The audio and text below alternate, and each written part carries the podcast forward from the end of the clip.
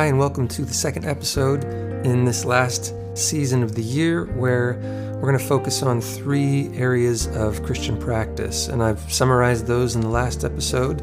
And uh, I'm going to take each one of the next three to do a little bit deeper dive, although because this is just one short, you know, uh, little conversation I'm having about each of these, these are going to be in themselves summaries.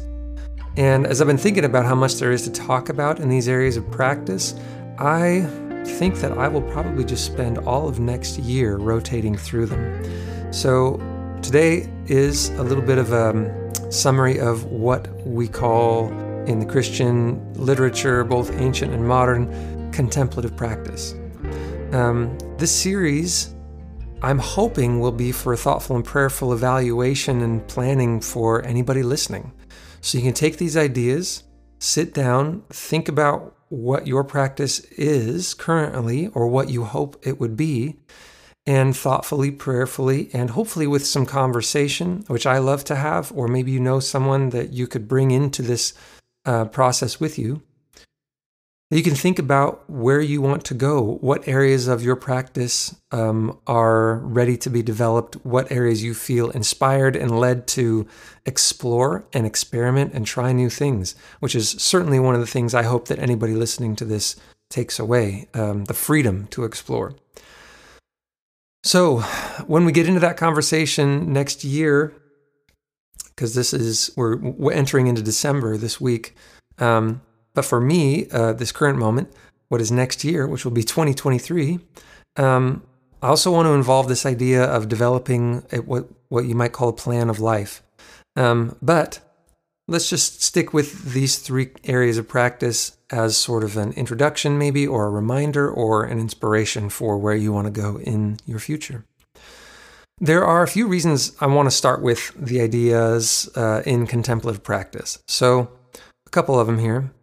Contemplative practice has a certain priority in the spiritual life, not because it's more important than the other spheres of spiritual practice, but because there is a progression in the spiritual life which begins with our being and then flows out into our doing.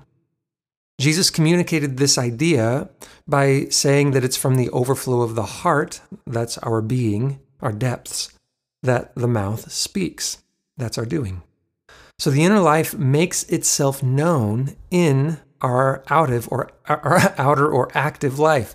And the outer life is then the natural expression or fulfillment of the inner life. So if what is on the inside is rotten, what comes out will be rotten, even if it might look good at first. And this, of course, was Jesus' accusation of the Pharisaical practice of Judaism. He called them whitewashed tombs. In other words, they looked clean on the outside, but inside they said that they were full of all sorts of dead things.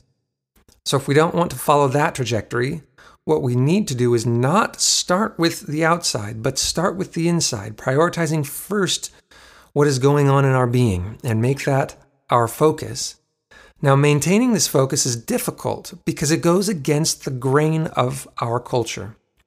And, of course, the way that culture influences the way we think about and practice religion. It requires following the psalmist's advice, who said to guard your hearts because they are the well or the spring that feeds the rest of our life. So, this is the focus of contemplative practice the cultivation of what you might call a healthy heart, a healthy inner life, which we'll talk about uh, more about the heart later. The other reason I wanted to start with contemplative practice is that um, in the evangelical world by which I and many people in my community have been strongly shaped, the concept of spending time alone with God has been, um, honestly, the best image for this is um, castrated. it's like the very thing that was meant to be a source of life and newness and regeneration and growth. Um, for many people, that has become the exact opposite. So, what I mean is simple and essential activities like engaging in the scriptures or uh, intentional times set aside for prayer. Those kinds of things can carry such emotional and spiritual baggage that many people, maybe many of us listening right now, cannot imagine doing them in a meaningful way at this point in your life. So, my hope is to provide sort of a reframing for what we're doing and why, which is actually, honestly, a very old frame for understanding why we do all sorts of contemplative practices, like the two that I just mentioned.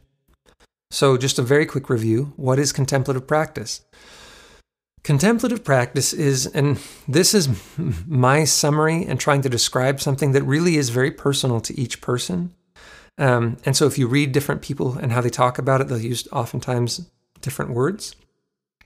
So, these are my words. Contemplative practice is where we become still, where we stop, we cease our activities, so that we can learn through experience in those moments of stillness that God is God. And I don't mean learn in a intellectual way, but something much deeper to our core, what the Bible calls our heart. In that stillness, we can consciously choose to restrict our thoughts and our attention from all the things that normally demand our thoughts and attention. And in those moments, we can practice a kind of purification and this is the purification of our heart or our will. In other words, of who we are and of what we truly are going to set our attention and intention on, our desire. So we use this time to sort of purge or let go of all of our clutchings and our cravings, all things that you could call lesser desires, and in these moments, we lean into the fact that our one true need and truly deepest desire is God alone. We're committing ourselves in these times to the remembrance that we belong completely to God. Everything we have, everything we are, it has all been given to us. Our past, our present, and our future are fully encompassed by the insistent and faithful presence of God's love. This is our time to focus not on things that are seen, but on things that are unseen, on the eternal things. Our true situation as spiritual beings with an eternal destiny in God.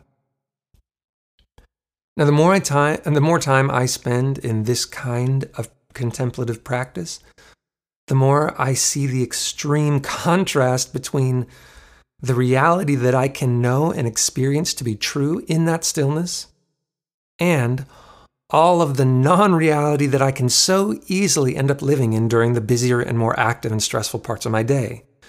It's in those quiet moments that I can gain this perspective and take on just a, a, kind of a posture of soul, a posture of being that is so different than when I am just being driven by the demands of the day. This might be one reason why so many of the great teachers of contemplative spirituality have encouraged their students to at least begin and end every day with some kind of contemplative practice that brings this reality to the forefront of our minds. And often to make a point of pausing throughout the day to recollect their hearts and their minds into this sort of sharp and focused awareness.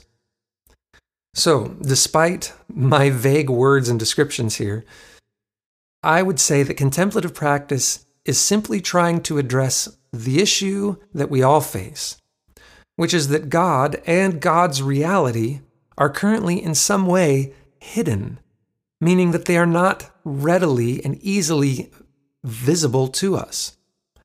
So we have to learn how to see God and how to see the reality of God with a different kind of sight.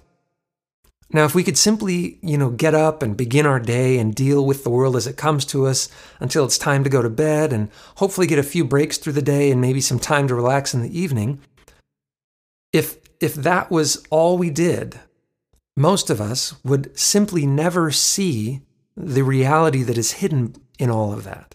Despite the fact that it's it's already there, it's always there.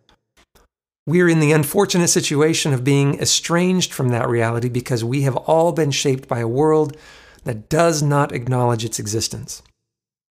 So, if I'm hoping to regularly and consistently experience the things of what Jesus called the kingdom of God, God's reality, like hope and love and joy and peace, which are the life of faith, I'm going to need a way to shift what I see when I look at the world around me or myself. The work of changing what I see, of changing what to me seems most real, requires more than a weekly sermon or reading a book or even engaging in acts of loving service or cultivating healthy community. It requires revelation.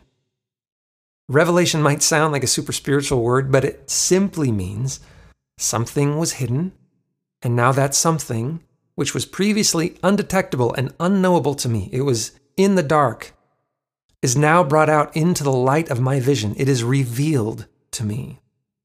My spiritual eyes are opened to something new. Now, it was always there, I just couldn't see it, and therefore I couldn't live as if it were real. So, revelation applies to all aspects of God's reality. God is revealing God's self to me. God is revealing my true self to me.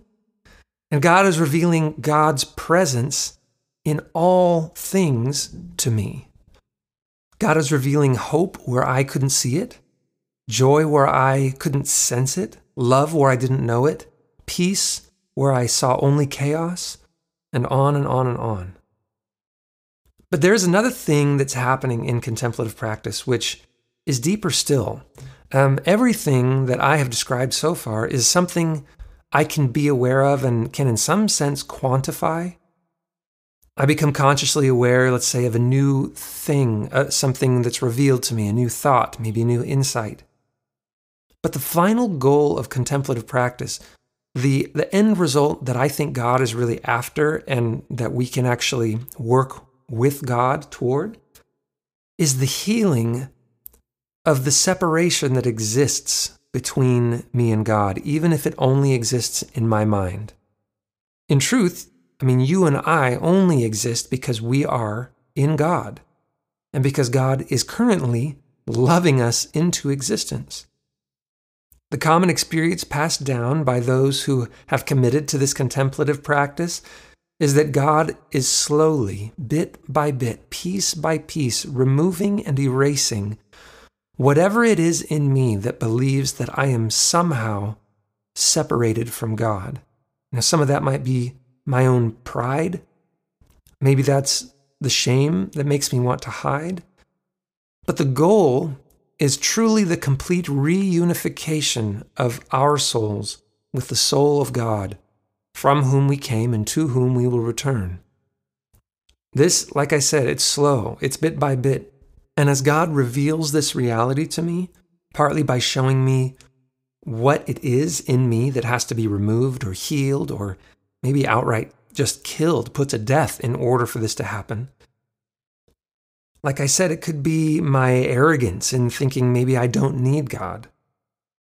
Or that every good thing potentially that I have or do isn't ultimately from God. Or it could be, like I said, the shame, the shame of my faults and failures that causes me to sort of keep God at an arm's length, keep my distance. There are, of course, many facets and expressions of our false sense of independence and separateness from God, but it all falls under the category of egocentrism.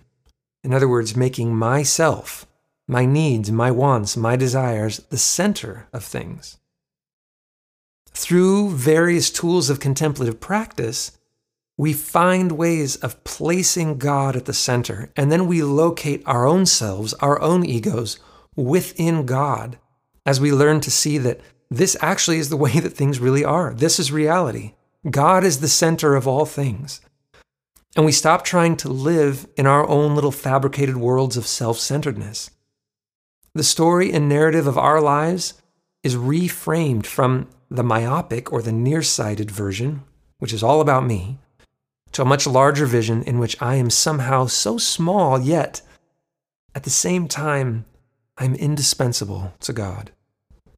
So, this reframing or retelling of the story of me, of who I am, what I'm doing, where I've come from, and where I'm going, this is not something that can happen just on the go. Changing our inner narrative requires consistent inputs that are contrasting the inputs that we get all day long, either from our surrounding culture or the voice that we've developed in our own heads that is not God. So, this process is a meditative process of letting go of those old narratives, the old programs running in our brains um, that we've been embracing. And then we get to start embracing and practicing new ones. We do this by creating that space, like I was saying. And in that space of stillness, we feel no urgency, no pressure, no judgment. If we do start to feel urgency or pressure or some kind of judgment, we get to let those things go. Because contemplative practice, at its best, gives us the space we need to let down all the defenses that are protecting that false self we've built up and placed at the center of everything. And when practiced well, we find that by letting go of what we thought we needed to take care of ourselves, we can actually begin experiencing God taking care of us, which is often described using the words like love, joy, hope, and peace. These are the initial fruit of contemplative practice. They put, we're putting our soul at rest in God so that we can begin then to act in the world from that place of rest rather than from a place of fear, anxiety, or control. So, what I'd like to do for the rest of this episode is give a brief overview of what you might call four stages or steps of contemplative practice. And they were first outlined a long time ago by a monk named Guigo II. Now, that was almost a thousand years ago, but his book, which he called A Ladder for Monks, because he compares these four steps or stages to rungs on a ladder ascending to union with God.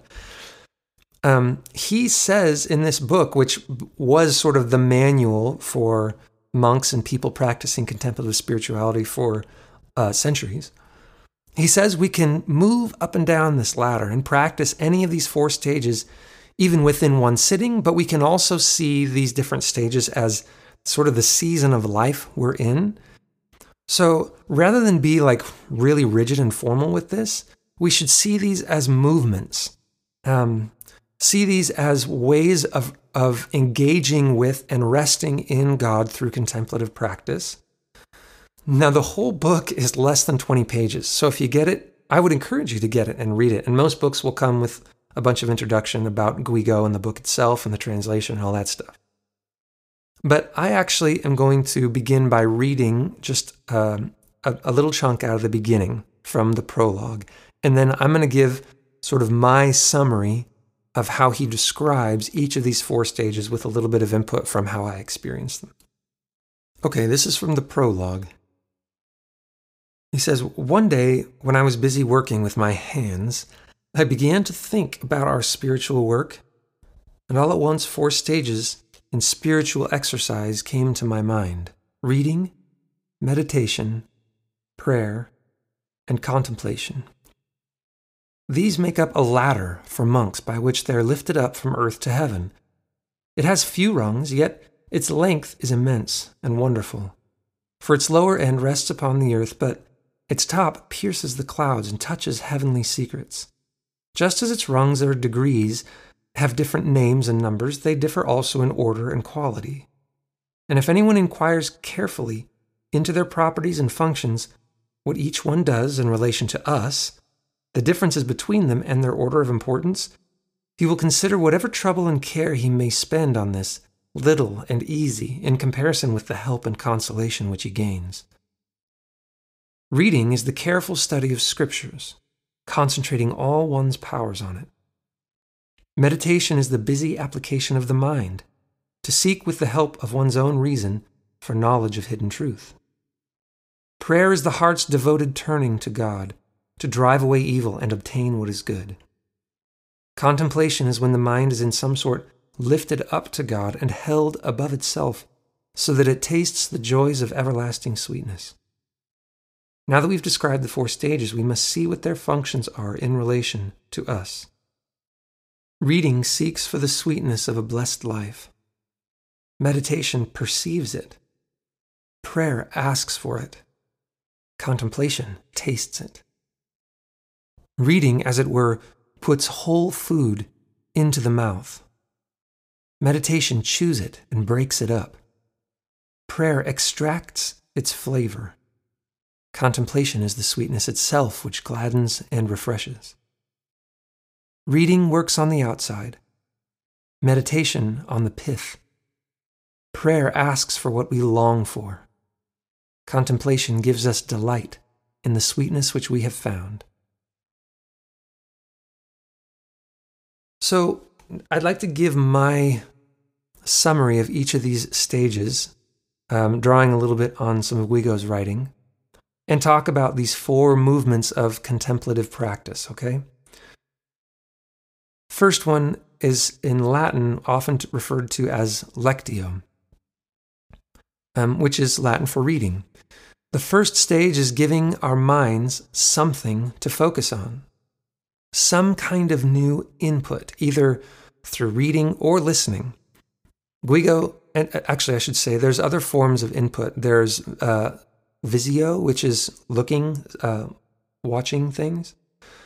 But basically, this first stage is all about taking some good thing and bringing it into ourselves, like putting food in your mouth. Guigo specifically mentions scripture, obviously, as a source material, but to be honest, you can do this with, like, for example, the writings of other people who are on this path, like Guigo himself. We're kind of doing a lectio in, or on Guigo right now as I was reading that and you were listening. So the content is simply a vehicle through which something new is revealed to us. It's probably helpful to mention that some content tends to be more helpful than others. Um, but the most important factor is the attitude we are bringing to this table. If we come to this time and we're prepared to listen, we're gathering our attention and our focus and listening with the intent to see or hear something new it really makes all the difference. That's why, for one thing, many teachers who teach uh, these practices suggest methods of briefly preparing yourself, essentially help you get into the right attitude or posture. And then once there, you can spend as little as just a few minutes reading something or listening or, or looking at something and find in those things that something is revealing itself to you. Something you're seeing something that has inherent beauty and goodness or truth in it, even if you don't know exactly what it is at first. It's more of, of a curiosity or an intrigue. Something you're feeling lured to, to, to, to something, to not skim over it, to not move on, but to sit with it. Something it's often for me, I feel like I don't even know what I'm looking for and I can't even quite put my finger on it, but I'm definitely provoked in some meaningful way. And that experience, that little provocation, it can be very fleeting. It, it can be easy just that to get in sort of like a, if I'm going to check this box, if I'm going to read these words today, or my, here's my scriptures for my daily reading or whatever, it's easy to just miss that experience, not pay attention to it, not engage it, and get to the end and completely miss or possibly forget what happened in that in that little moment. So Guigo is pretty clear here. This requires a lot of humility when we approach things that we're listening to. You can't really get that kind of curiosity or get a glimpse of that if you're coming without a sense of humility. It takes a lack of an agenda. Like I said, it's really hard to do this when we're just focused on getting through the thing or checking the box. And I know that for some of us more than for others, that's a that's a temptation. But it also requires, I think, a genuine curiosity, but not just the curiosity that's sort of um, how would I say this? Uh, well, I'll say it's a curiosity that's willing to put in the effort. You know how when you're really interested in something, you're really kind of willing to go that extra length to to search something out, to explore, to ask questions, to engage with an open heart. See, this is not a passive thing where we're just kind of passively reading and waiting for something to happen to us. We are very actively focusing our whole attention on whatever it is. So that's the first movement. And, you know, you can spend a long time in that movement. You can spend whole seasons in that movement. Or you can just spend a few minutes and something strikes you as worth considering, as worth meditating on, That was a good little transition right there. Second movement. In Latin, it would be meditatio. In English, we just call it meditation. So when something is revealed or discovered, revelation happens, and it seems worth exploring and looking into, we feel drawn to sit with that. Guigo says, now it's time to move to the next phase. And again, he calls it meditation. Now, we have to be careful with words here because in some traditions, meditation is a practice of actually emptying your mind of thoughts. But in this tradition, in the Christian West tradition, meditation actually means engaging your mind. He calls it like chewing on it. So we're exploring, we're examining every little detail, and we're paying very close attention. We're thinking. And Guigo says that this, if reading is like putting the food in the mouth, then meditation, we're going to chew, and we're going to chew a lot because it's, it's the use of our rationality and our reason that allows us to begin this process of discursive meditation so if we think of reading as a form of seeking new input, meditation is now perceiving what it is that we are receiving. It's really becoming aware of it. It's taking it to a deeper and fuller understanding of whatever it is that we have we think we may have sought or found. Now, me personally, this is a great time to write down my thoughts as I explore and examine this new thing that's being revealed to me. And it it often helps me to sort of engage in a conversational approach about this topic, almost as if God has shown me something and kind of like asking me, you know, what what do you think? What thoughts or questions do I have about it? And I try to be not judgmental and not critical at all. It's just I'm just exploring this uh, this new thing. I'm asking questions. I don't have to have answers. I don't I don't have an agenda here. I'm just sitting with it. And as we interact personally and sort of in this vulnerable state, we can assume that whatever is being revealed to us is, is meant to help us. So, whatever is being shown to me, I can trust this is something good, this is worth sitting with, and more than that, it's probably essential to where I am right now. So, it's bringing me to some new place of health or wholeness or healing. And then through entering into it and engaging with it, it stirs up something inside of me. And we can see and recognize in that stirring up a, a, deep desire that maybe was there in the depths of our heart, but we didn't recognize it. And this is where I think the purification, the dealing with our hearts really starts to happen in this process. Because in the process of living life, it's very easy to just live on the surface and to be distracted by lesser desires and things that are just easily, um, just sort of, oh, what's the word? Met, you know, medicate ourselves. So, what happens though is if I sit with something that is good and beautiful and I begin to engage with it in this way, it stirs up some deeper things in me. And that that's vulnerable and it can honestly be scary. Because we guard ourselves against that kind of desire and hope because when it goes unfulfilled, it doesn't feel good. And so in that stirring up, and in that recognition that there is something down there deeply deeply embedded in us, part of who we are, that is what we really, really want. That actually begins to usher us into something new and different. And we only find that if we sit with that meditation for a bit, sometimes for a season. What is, what is next? Well, Guigo says next comes prayer. So once that healthy desire is awake, prayer brings us face to face with our dependence on God for that thing.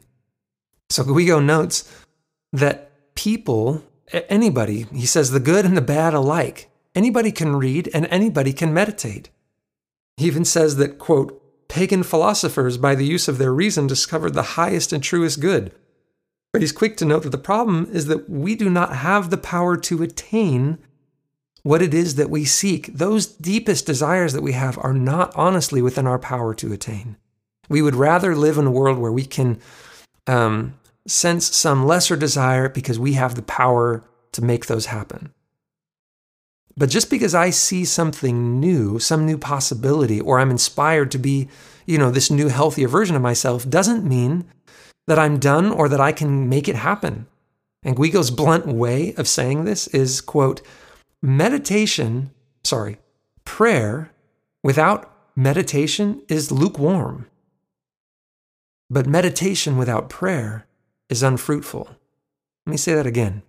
Prayer without meditation is lukewarm. Why?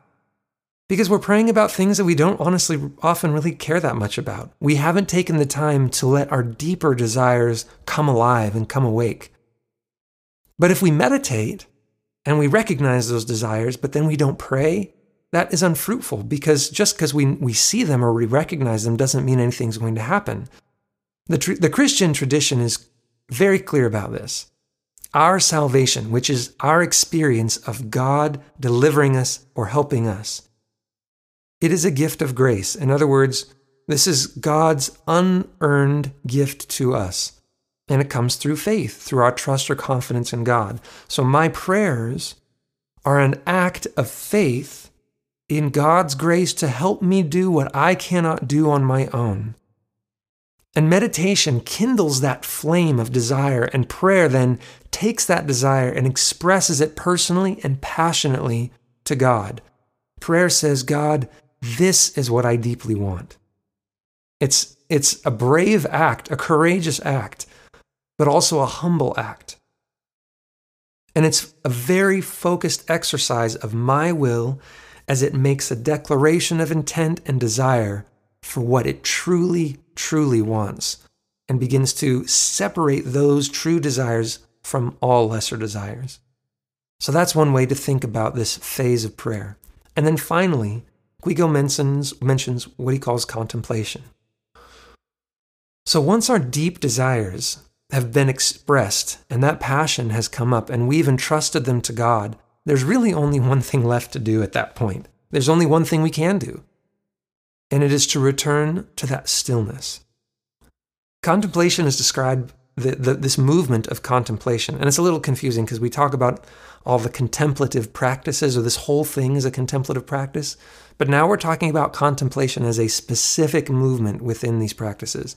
It's described by many different authors, and, and many of them will talk about it as a gift that God gives, not something that we can create, and only sometimes. Like it's not the kind of thing that happens all the time.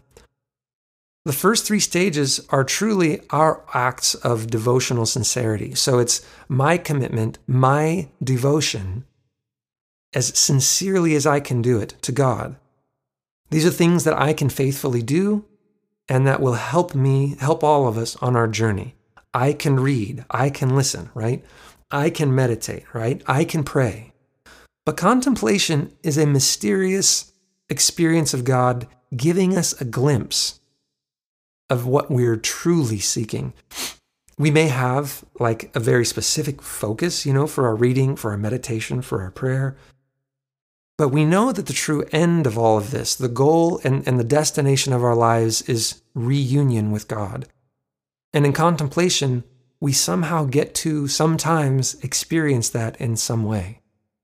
Now, for me, the importance of including this final step of contemplative practice is that it brings me face to face with the fact that I am completely dependent on God for any good to happen. It is so easy, you know, after having one of those light bulb moments and having now a bunch of new thoughts and new passion surface to try to move quickly into the business of the day, like, wow, I have this new thought or this new passion or this new goal or whatever. And then to leave my awareness of God as I then try to get things done um, but those moments, those minutes of silence and stillness, and this, this movement of resting and being still and open, this is where I then let go and I surrender and I wait and I do nothing. And honestly, these are the moments where I am challenged and I think probably adjusted most deeply and probably in ways that I don't even know. Now, maybe nothing happens that I can put my finger on, but I have chosen to remember that I am ultimately, despite all my best efforts here, completely dependent on God. And yet, God has completely accepted me as I am in this place. And this is true regardless of whether I received any special revelation or, or whether I'm not I'm able to accomplish anything in this time of contemplative practice. So, this is my introduction to contemplative practice, these four movements. I'd encourage you, if you want some more insight, to look to Guigo, but there's lots of people who talk about this.